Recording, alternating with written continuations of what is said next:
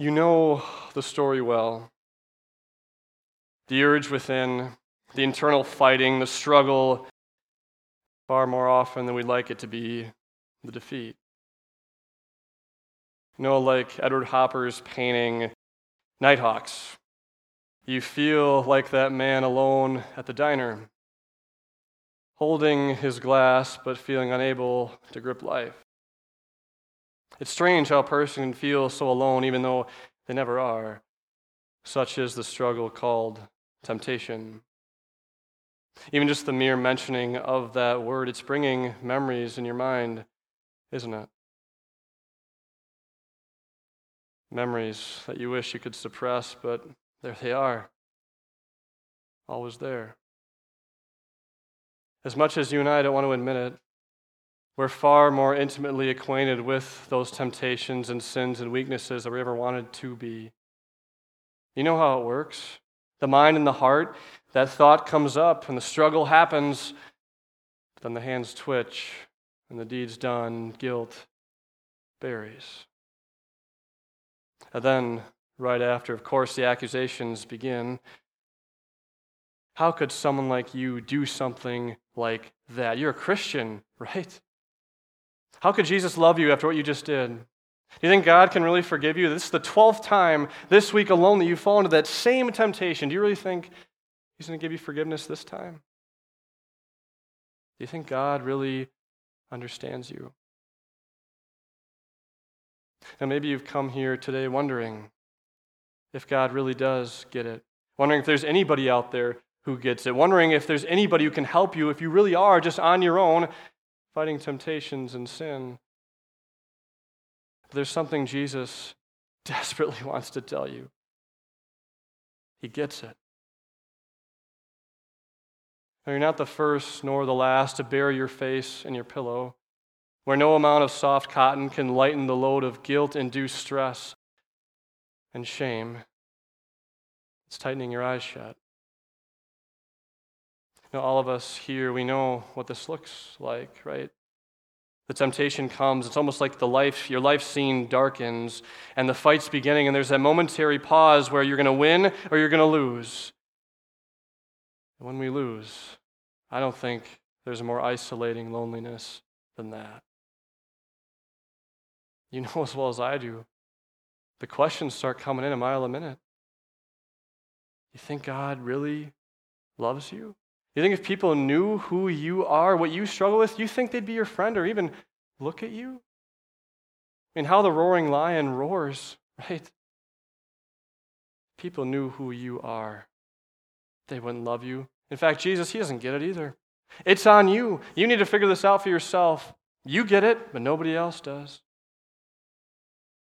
If that's how you're feeling right now, then you understand the people who first heard this book we call Hebrews. See, this letter was written to people 60s AD Rome, Christians, who had to answer that question every day is it worth it? Every time their property was ripped away, every time their jobs were terminated, every time the few of them stood in the arena with a drooling, bloodthirsty, ravenous lion staring them down, thousands of bloodthirsty spectators. But then the deeper life question came does, does God get it? Lord, why have you put me in this position? How can I have this fight? Lord, where are you? Do I have what it takes? And I think of a dear friend in college. He was struggling pretty badly with pornography, and I remember coming into his room and there he was, curled up on his couch, blanket over his face. And all the strength he had, all he could say was but a whisper unlovable me. I don't know your struggle with sin as you do, but I do know that you know that struggle even more closely than your closest friend.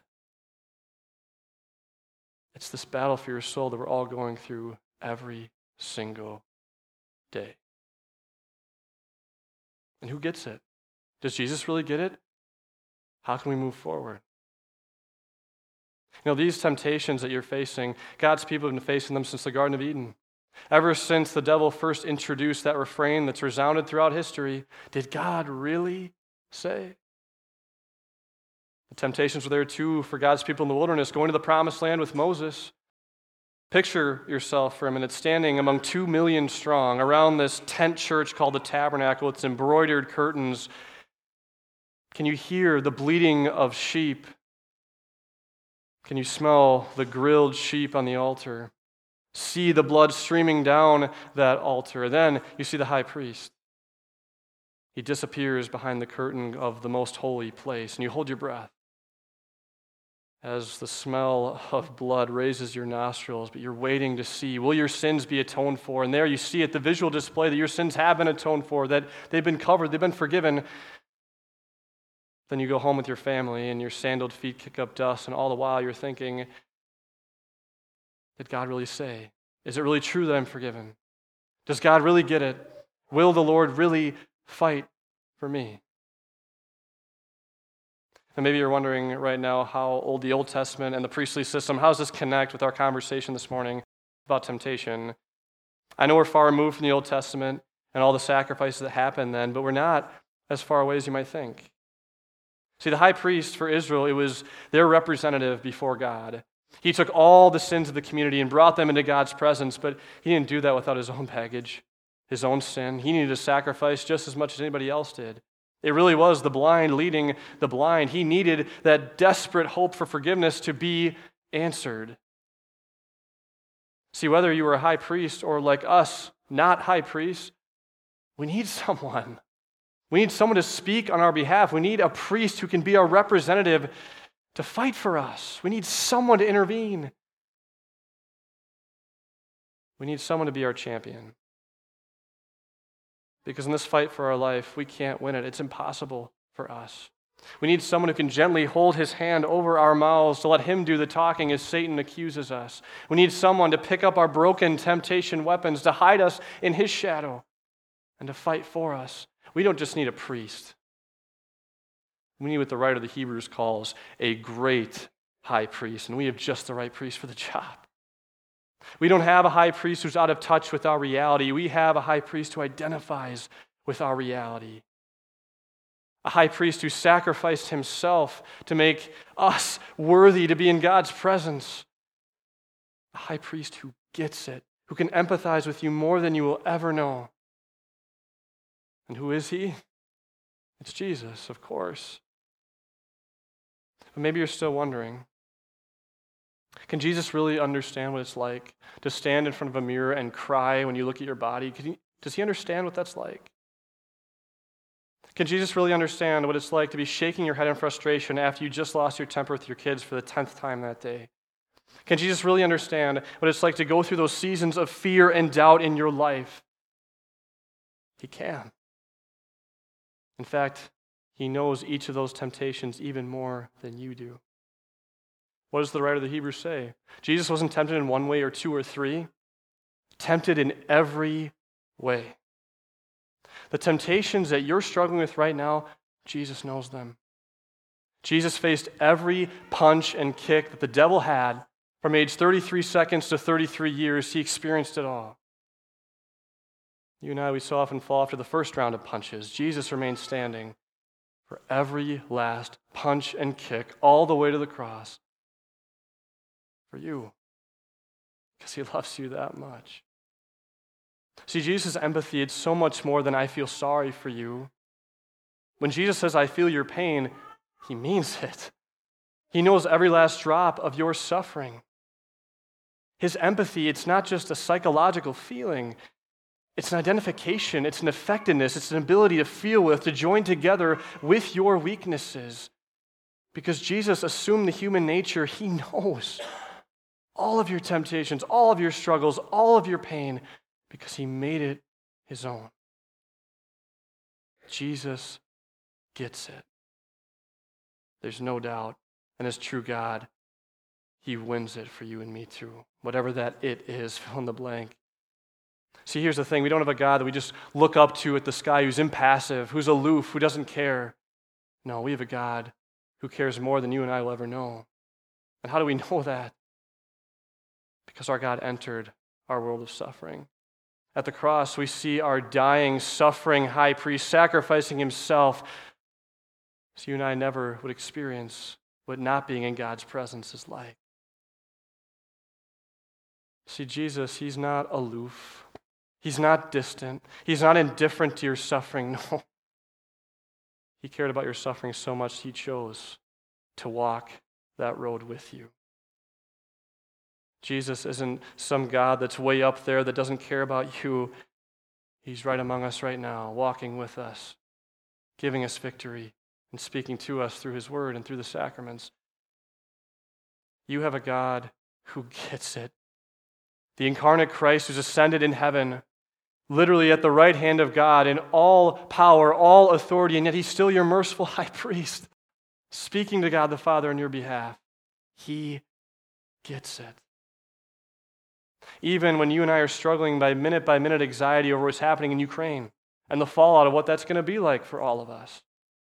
Even if we're struggling with our doubts, our struggle with lust, our negative thoughts, our grief for what life used to be like, our fear for the future for our kids and our grandkids, all those things. Where do we find victory? It's not just in anybody, but in one high priest. See, Jesus, he is ascended. And that's an incredible thing. Because that means in God's presence, his blood that won for us forgiveness is always there. Always there. If you ever doubt that God's forgiveness is real, remember that Jesus is up there speaking on your behalf. His blood that redeemed you, it's there at the Father's right hand. And yet it's still a struggle for us, his invisibility. We know he's here where two or three are gathered. We know he's with us. I'm with you to the end of the age. We know that. We can't visually see his presence. But you know what? That's to Jesus' advantage. Because we can't see Jesus, because he's invisible to us this side of heaven, we know that his sacrifice is done. He's not still here making sacrifices. When Jesus said, It is finished, it was done, and it still is, and it always will be. His invisibility reminds us he's always three trillion steps ahead of the devil. He's going to bring you home. Satan can't get in the way of that. He will make that happen. Satan doesn't know the full extent of Jesus' power or his plan, but you do by faith. You have a God who stands at your side who's going to bring you home, and who gets it. And he's overcome it. See, it's so important to know because every single day we're faced with that question. Not did God really say, but does God really love me? And that question comes up. See your Savior stumbling in victorious exhaustion as he battled the devil in the wilderness for you when you feel overcome by temptation, not knowing how you're going to fight next, listen to what the writer of Hebrews says. He says to approach the throne of grace with confidence, not timidly, not ashamedly. You approach God's throne, and you'll find something incredible happen. Jesus steps off of that throne. He walks down those steps. He throws his arms over you and you clench his robes with your hands, never letting him go. Then you open your eyes and you see his nail marked hands, never letting you go. Gets it. He struggles with you, and through his victory, you find victory too. The writer of Hebrews, he tells us to go to Jesus in our time of need. Then we'll find mercy and grace. Well, you know as well as I do that our time of need is every second we breathe. There's never a time that we don't need Jesus. We need him all the time. And here's the thing is Jesus standing ready always to wipe away your tears with the hands of his forgiving grace. He's there to pick you back up and struggle alongside you. He's there, even though we can't see him at times. He is. And that's a fact. Jesus will always run at your side. And when you trip and fall, and we will, he's right there to pick us back up and point us back to the cross, to show his empathy and compassion in a way that only He can. You get it. And because you get it, you know Jesus gets it. You get what Carolina Sandell Berg knew. We're going to sing a hymn in a minute here that she wrote. But in order for you to really sing that hymn, I think you need to know her story. So, Carolina, she was a daughter of a Lutheran pastor. She knew the warmth of her Savior well. By age 28, she had gone through severe illness. She had watched with her own eyes her father drown right before, and she couldn't do anything to stop it. She had held the hand of her sister as she died of tuberculosis, and she held in her arms the closed eyed child, stillborn daughter, that she would never get to say she loved her too. And all of that, of course, the devil was right there, as you can imagine, tempting her to reject her heavenly Father, her Savior brother, her Holy Spirit counselor. But in those moments, she clung to what she knew to be true. She would think back to a memory of a little girl sitting on the ash tree in her yard. As she heard the content chirping of the birds and humming a tune that she wrote, a hymn that she wrote that became her life song. Children of the Heavenly Father, safely in His bosom gather. Neither life nor death shall ever from the Lord His children sever. Unto them His grace He showeth, and their sorrows all He knoweth. Jesus gets it. You will never struggle alone. You struggle with Him. And with Jesus at your side, the devil can do nothing but run scared because fear is his face and his destiny is defeat and death, but that's not your destiny. Your destiny is the warm embrace of your God who loves you more than you will ever know. Amen and to him who is able to keep you from falling, and to present you before his glorious presence without fault and with great joy. To the only God, our Savior, be all glory, majesty, power, and authority through Jesus Christ our Lord before all ages, now and forevermore. Amen.